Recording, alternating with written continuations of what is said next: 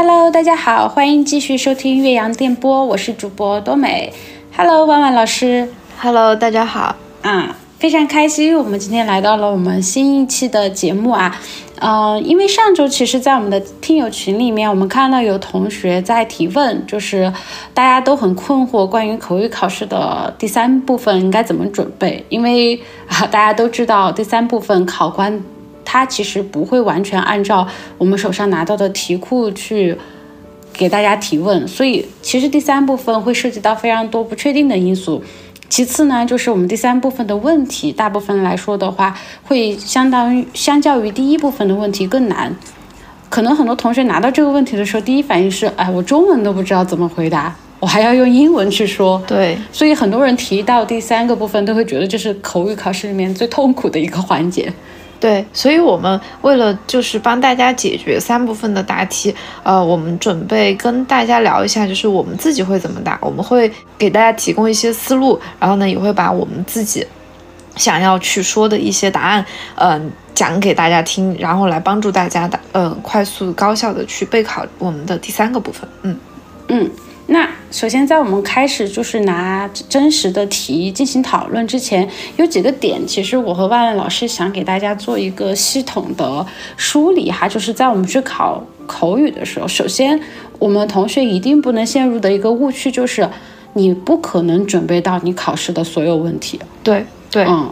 因为第三部分的考题，有的时候其实是考官根据你的一些回答来，他临时想的一些问题，或者他自己既有的问题，然后再根据你自己的答案结合在一起，给你出的一些新的问题。所以说，其实，嗯，即便是我们准备了市面上所有的三部分的题，嗯，它也会存在一些盲点，或者是没有办法 cover 到的问题。所以说，我们在准备的时候呢，嗯，要像多美老师说的那个样子。所以，对啊，我们的同学首先在备考的时候，p 三的备考思路一定不是说所有 p 三的题你都要去。准备一遍那是不可能的，没有人可以达到这件事情。而且你想准备，就算你把你手上拿到的所谓的题库全部准备完了，你也没有办法保证它一定就是按照你准备的内容去考核的。对，所以我们在 Part Three 的准备过程当中，其实最主要的是练习你真的用英语去交流的能力。就像还是说到我们之前的第五期的节目里面，有一个我们之前的啊同学他来做。分享哈，就是他是一个最开始的时候口语只有五分、五点五分的同学，但是他最后考到了口语六点五。我们在给他最后培训的这个过程当中，我就是要求他在 Part 三的时候不要去想那么多，就是用英语去表达你想要的东西。你把考官当成是你的朋友在聊天，大家不要把这个当成是一个考试，这个是你能在口语考试当中呈现的一个最理想的状态，就不要去想太多了。对，因为其实口语。松弛感真的很重要，你不要就表现得非常紧张，感觉自己像是在面试。你把他考官当成自己的一个 old friend，然后你们两个就聊，聊得成就成，聊不成就算了。我觉得这种松弛感，其实考官是会给你打更高的分数的，包括托福口语在内都有这样的体现。因为，嗯，本质上我们学习英语、学习口语的终极目的其实是为了交流，而不是为了应试。嗯嗯，然后哦我。再说第三个点哈，就是大家在考试的过程当中很容易陷入的一个误区，就是很多同学卡壳，有几个原因，或者他答不上来题，有几个原因。第一个就是很多同学他会像一个被面试的人一样，坐在那里，考官问什么，他就一定要回答起来这个问题，就算考官问，对，你觉得转基因种植好不好？这个同学可能都不知道这是啥东西，就开始硬着头皮答。我觉得肯定很好，这是一种新的科技。你根本都不知道，你就不要硬着头皮去答，因为有时候可能考官故意就会问你一些问题，让你有一点紧张，让你可能他觉得你会不知道的问题，让看你在这种情况下你是怎么去面对。呃，在你比较就高压的情况下，你的语言能力会有一个更真实的体现。这个时候你不要把自己想成是。他又不是你的面试官，你又不是要去应聘工作，你不知道这个话题，你就大大方方的说你不知道就好了。对，就像是一个朋友一样，你的朋友问你什么问题，你也不一定都知道。对，对吧？对。还有第二点就是，我们很多同学卡壳，是因为他在脑子脑子里面想的是一个中文的回答，可能他中文回答想到了某一个词，他不会说在英文里面。他就会停在那里，一直想这个词我应该怎么样去表达。呃，我希望同学们在平时练习的过程当中，尝试着用你已知的词汇去解释你想说的那个意思。待会儿我们在进行具体的例题的解析的时候，我也会跟同学讲，就是假如你遇到了一个单词你不会的，一定要绕过去，因为考官永远都不知道你下一句话想说什么。在口语考试当中，你自己才是整个考试的主宰，不会说这个，你换一个思路也行，或者是你用你已知的思路去解释你想说的那个点也可以，就是大家不要。死盯着那个去做直译，这样子会非常影响你在考试当中给到考官的一个感官，因为这是一个口语考试。其实考官想要看到大家的是你的流利度，嗯，你的整体的语言表达的连贯度。然后你在运用这门语言时的时候，首先你一定要是很自信的去表达你自己想说的内容，而不是一个人坐在那儿嗯啊呀，一直在做一个无情的翻译机器，这样子会很影响你最后的得分。不管你用的词有多么好，不管你后面有没有想起来这个词，它都会对你的分数有非常大的影响。对。呃，与此同时呢，我明我们也知道，同学们可能在遇到某些问题的时候，一定会有嗯不太会答的情况。那我们也会给大家提供一些比较生硬的、万能的嗯答题思路。但是这个至于你们选不选用呢，就完全取决于你们自己能不能用。你可以尝试，但是呢，我们还是建议大家选择一种最适合自己的方式来处理这样的问题。嗯。好，那我们今天的例题选择的话题是 exciting activity，这个话题就是让人兴奋的一些活动。其实这是一个很大的话题哈，大家在啊，你可能在 part two 考官会要求你去说一些让你觉得你觉得非常兴奋的活动，完了以后他就会针对这个话题去向你提问。嗯，好，我们今天的第一个问题就是，如果考官问到你。What kinds of activities do young people like to do？嗯，好，大家听到这里，其实你可以暂停一下，自己想一想，如果你要回答这个问题，你会回答？你会你会怎么回答？万万老师，如果是你的话，你会怎么样建议同学们呢？呃，首先第一，我接收到这个问题呢，我觉得这个问题它并不是单纯的问你，呃，让你去罗列就是年轻人喜欢做什么活动。比如说，如果你直接答，呃，go，呃，young people like to go bungee jumping, skydiving。Or even rock climbing，这样的话，我觉得就完蛋了，因为 basically 这句这个地方其实只是信息的罗列和堆砌，而没有一个完整的句子和表达，也没有看到呃我们任何的思考啊。所以说这个地方的话呢，呃，我的那个万用套路是说，嗯，其实你可以把这道题的 young people 这个部分进行分类，这是一种方法。呃，怎么分呢？比如说男生和女生喜欢的 activities 是不一样的。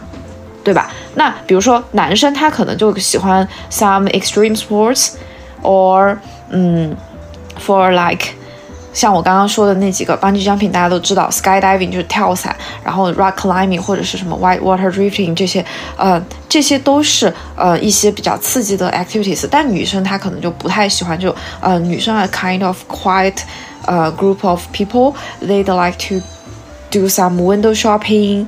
Or go to movies with friends, or just hang out with friends at home, or chill 之类的这些这些情况。然后其实除了 gender 就是男性女性的分类以外呢，我们还可以按照 personalities，因为这因为今年最近嗯我们说 I 人和 E 人这个很多嘛，比如说呃。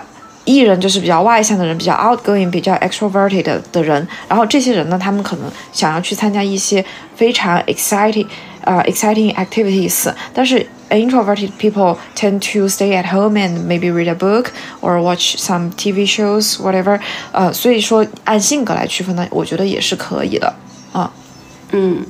OK，非常好哈，就是总结一下，就是大家可以把一个很大的话题自己去把它缩小，就是通过分类的方式去帮你自己有更多的内容可以扩展。这个时候大家一定不要就是呃。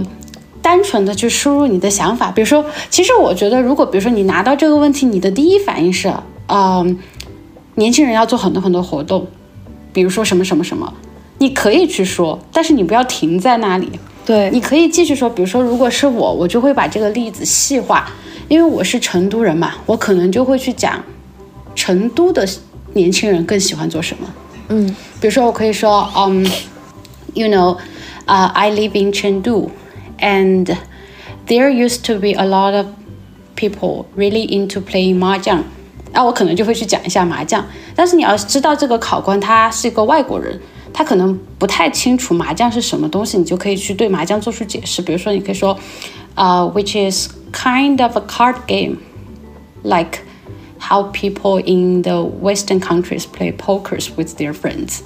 就是你可以稍微去解释一下这是一个什么样的活动，这是我们这里的人，他们以前是喜欢打麻将的，或者现在也有很多人喜欢打麻将。你就把你的这个活动具象化了，你就有很多可以说。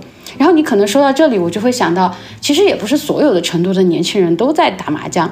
那我可能就会提一下，but you see these days，现在，嗯、young people are really getting off the couch and they are all about outdoor activities。比如说我们现在有绿道，有一些什么呃公共的公园，成都修了很多，你就会发现更多的年轻人他们会去做一些户外的运动，然后你又可以在户外的运动上面去扩展。你可以举一些例子，like cycling 骑车，然后 jogging 去跑步，嗯哼，或者是做一些其他的，比如说呃，在公园里面 walk walking their dogs in the park，在他们的公园里面去遛狗啊这些。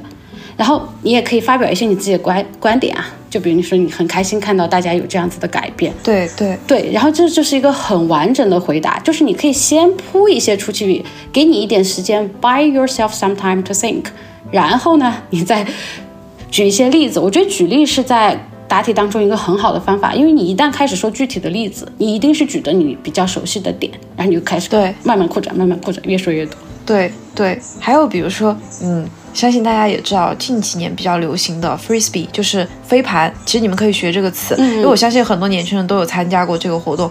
就是，嗯，现在我们就开始放下手机，然后去到户外去 take part in the frisbee activities. And you know, this is a really excited game. It's also it it also has a very um 怎么讲呢？social features，因为它也可以在这个过程中交朋友，对不对？嗯，OK，嗯 OK，嗯，好，说到这个 frisbee 哈，如果同学们要去说这个的话，你们用的动词可以是那个 toss，就是翻硬币的那个 T O S S，toss a frisbee 就是玩丢飞盘这个短语。嗯，之后的话我们也会就是整理一个文字版的对于这个问题的回答给到同学们，你们可以做一个参考。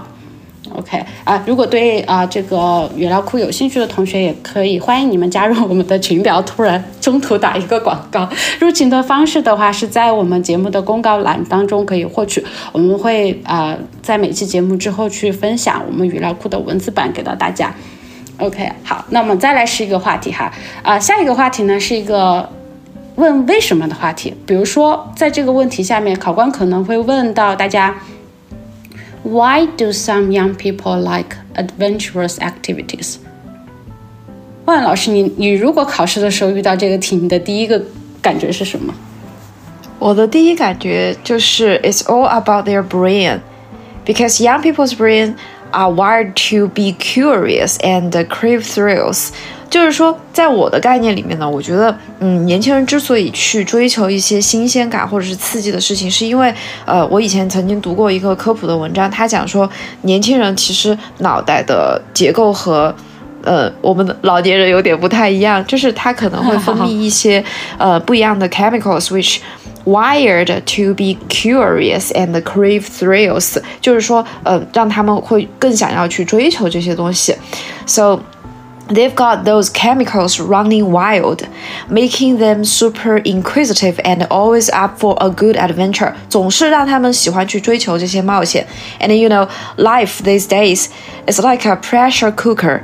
呃，就是像一个高压锅，就是年轻人参加工作嘛。其实现在我们在网上都经常看到，呃，年轻人吐槽工作，所以说我们就觉得这个生活就像一个 pressure cooker。So adventurous activities, they are like a pressure valve. 他们就像一个呃放释压的阀门，就是释放压力的阀门。A pressure valve. It's their way of blowing off steam and finding their confidence.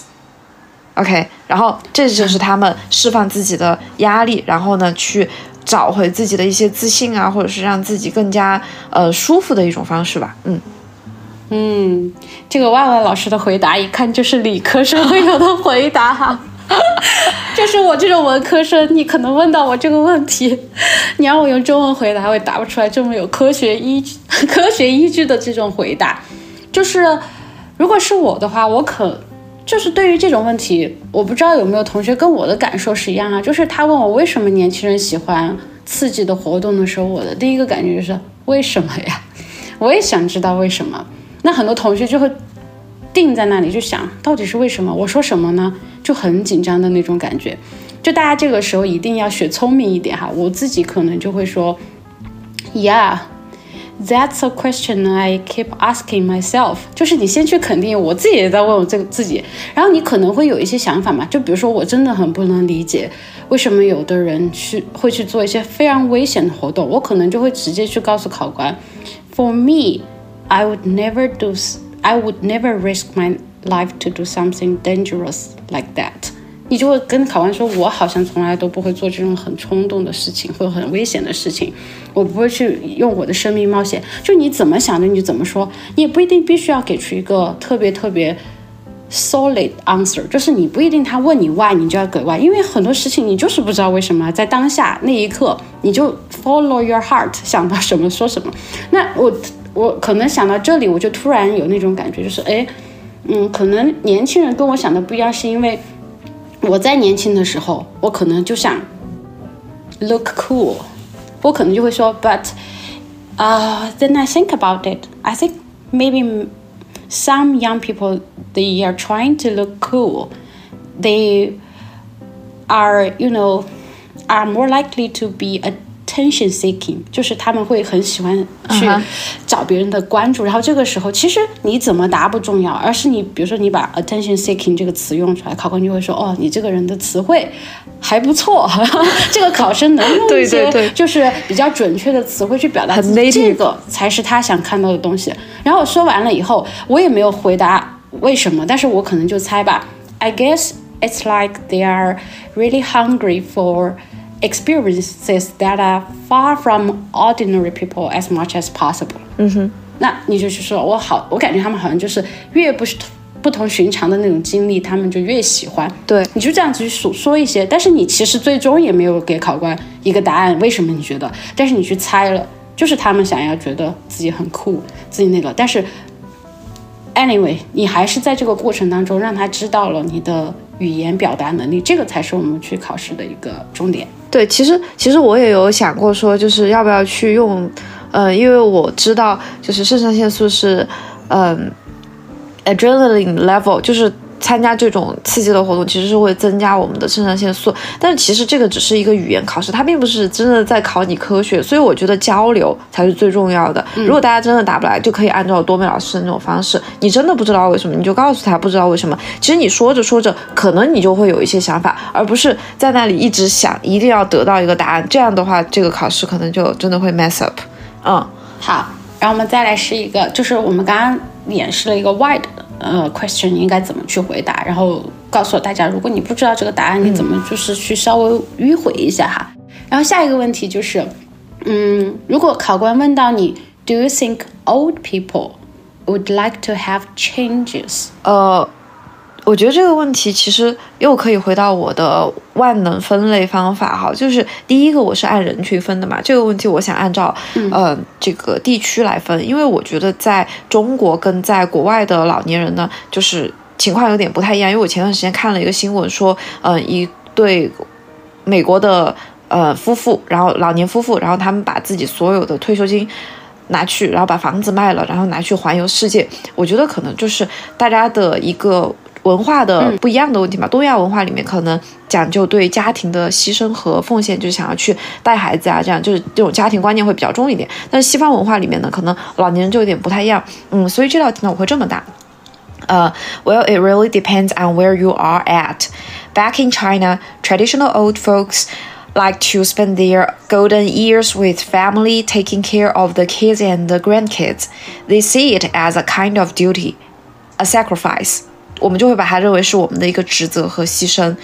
But if you head over to the West, it's a whole different scene.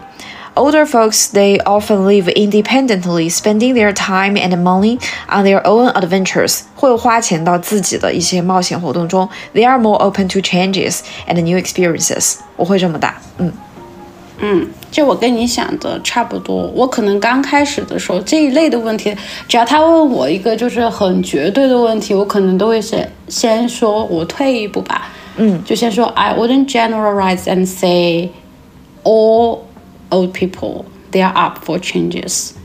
At least in China，我可能就会说一下中国的情况，然后我可能就会再去举一些，就是我看到的所谓的那么。不那么走寻常路的一些老年人，他们退休以后的生活是怎么样的吧？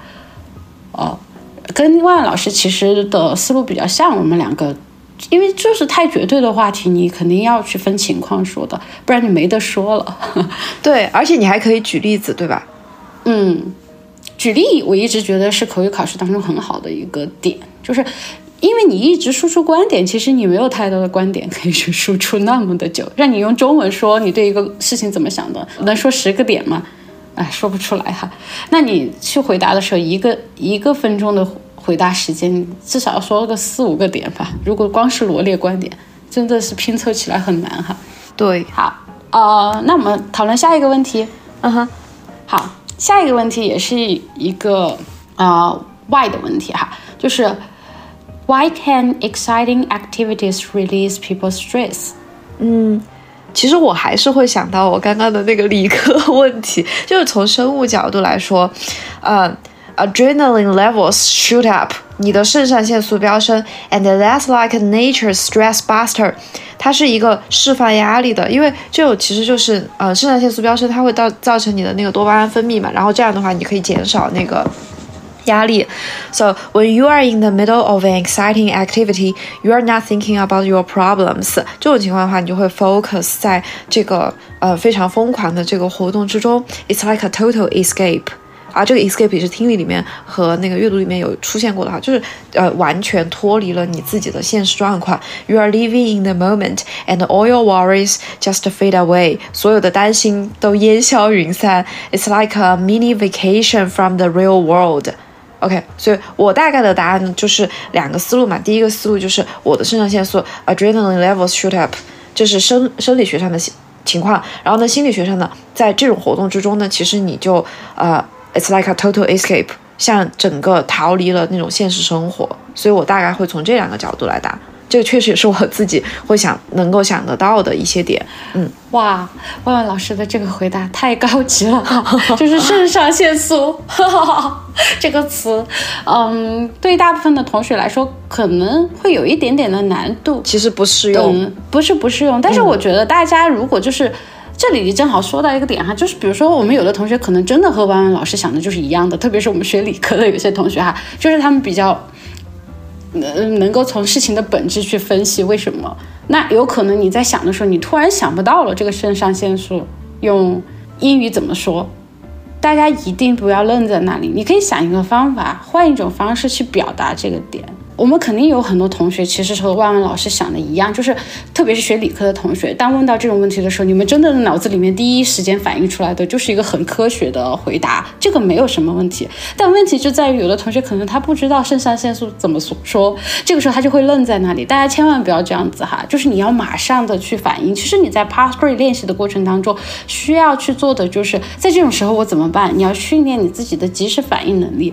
你要想另外一种方法去表达这个事情，比如说肾上腺素飙升，这个东西其实就是你的身体做出了一个不一样的反应嘛，你就可以用这个去说，你可以说，嗯，when they are having this kind of activities, their bodies really react differently，你就去解释一下，他们的身体会有不同的反应，考官也就。他也不会说你这里没解释清楚是肾上腺素素飙升了，不会的哈。然后你就再去接着说就好了。对，或者是嗯，就像我们跟朋友去聊天的时候，你要想到就是你脑子里面要有那种画面感，你代入一下，你就跟这个考官说：“Picture this, if you've ever um taken a roller coaster, you are thrilled. Imagine the moment you are at the peak.” Of the trail of the track，就是当你在最高点的时候，What do you think？我觉得这样其实也是在跟尝试跟他交流的一种感觉，而且你这个画面感说的很 很清楚。你想象一下，你在那个嗯，就是翻滚列车的最高峰，过山车的最高峰的时候，你是什么感觉？你我觉得这种互动其实也是好的，你也没有必要去说哦，我一定要背到那个肾上腺素这个词，你真正实际在用的时候，还真不一定用得出来。嗯嗯，好。那我们就进入今天最后一个话题，就比如说考官他有时候也会问一些很奇怪、很奇怪的话，比如说，呃，如果是考官他问，What skills do people need to take part in adventurous activities？啊啊，同学们，你们可以暂停在这里想一下，如果是你，你会不会愣在那里想 skills？什么 skills？做这些运动要什么 skills？因为很多同学会认为 skills 是一种技能，就是通过训练之后获得的某一种技能或者技巧之类的东西。但实际上，呃，你们不要这么想，就是说，你可以把直接把这个问题理解成，如果我去参加一个 adventurous activity，就这种冒险活动，嗯，那么我需要具备什么样的能力，其实也是可以的啊。呃，那比如说，如果是我的话，我可能就会回答，You've got to be physically fit，你必须要非常的健康，非常的强壮。因为你想一下，就是像刚刚我们提到的什么 bung bungee jumping，然后 skydiving，或者是 scuba diving，嗯，or simply diving，就是像这种什么潜水啊、跳伞啊之类的这种，嗯，如果你没有一个健康的身体，其实你是不行的。对，就是它其实也算是 skill 的一种，嗯。然后完了之后呢，就是 endurance and strength are important。就持久力和能力其实很重要，but there's more to it than that. You need mental toughness，就是说你的这个精神也要足够坚强。如果真的很害怕这样的同学，就不用就就不用去了。呃、uh,，the ability to stay calm under pressure。Plus, you've got to be a good problem solver because things don't always go as planned in adventurous activities。在这种极限运动或者是一些冒险性运动里面呢，它可能都会有一些很多突发状况。所以说，嗯，things don't always go as planned。And hey, a dash of good old-fashioned courage never hurts either。你也要有勇气。A dash of good old-fashioned courage。OK，这就是我的答案。嗯嗯。 OK，好，如果我去说，我可能第一个和万老师想的很像哈，我也会说，我可能会说呀，There's physical fitness，就是首先我们肯定要身体是很健康，嗯哼，但是我们很多同学说，其次，他可能说的第一个点就说啊，第二点要怎么样，第三点怎么样，说到第四点的时候，发现自己没有 没的可说的，所以这个时候我还是一样的哈，就是我特别推荐大家就是去举例，或者你。多扩展一下，解释一下，就是你去说一下为什么你觉得 fitness 很重要。嗯，就是你可以说，cause um when people are having this kind of activities, they are actually pushing their bodies to the limits。你可能会说，因为你就是要去让你的身体达到一个底极限啊。对。然后你可以举一个例子，比如说你去。就任何的活动吧，你可以举一个例子，比如说，比如说爬山这种，you need to spend hours carrying a lot of heavy stuff，and 你就去举一些例子，你要很长时间，你还要呃装很多很重的东西。然后你才能去完成这个你的目标，这个东西就很难。你可以自己去扩展一下。当然，每个人可能对于每个话题的感觉不一样。我们只是说提供一个答题的思路。你在回答的过程当中，不要把自己的观点用完了。观点了以后，给出了想法以后，一定要进行扩展，不然你可能发现你自己说了三分钟以后，啊，说说了三秒钟以后，一切就结束了，停在那里了。OK，好，今天非常开心，在我们第一期的这个口语陪伴式备考的系列节目当中，我们通过几个例题，给大家分享了我们基于就是口语考试一些答题的思路。就是我们没有像呃，就是上课一样，一定告诉你答题的 structure 是怎么样的。你拿到一个 why 的问题，你应该怎么去回答？你拿到一个 how 的问题，你要怎么回答？第一句话说什么？第二句话说什么？如果有去参加过考试的同学，你一定知道你在考场上是不可能达成这件事情的。就是考官问你一个问题，你紧张都来不及，你还能你还能站在那儿去分析一下这是一个什么类型的问题？不可能的，你就是面对一个问题。然后你脑子里面迸发出来的第一个想法，直接把它说出来。你甚至可以边说边想，因为这个就是一个交流，它也不存在什么正确答案。你说写作，它还考你思路，还要考你逻辑。但是口语考试的话，大家不用过于的去担心，也不要因为自己担心自己的什么语法错误啊，或者哪个词我怎么用去，呃，卡壳。这个其实不是口语考试最重要的目标。啊，我们之后的话也会陪伴式的陪大家备考，把这一季 Part Three 的话题，呃，通的语料库通过音频的方式、文字的方式分享给到大家。有需要的同学的话，可以进群领取，或者是关注我们的节目。OK，我们今天的节目就是这样啦，拜拜，拜拜。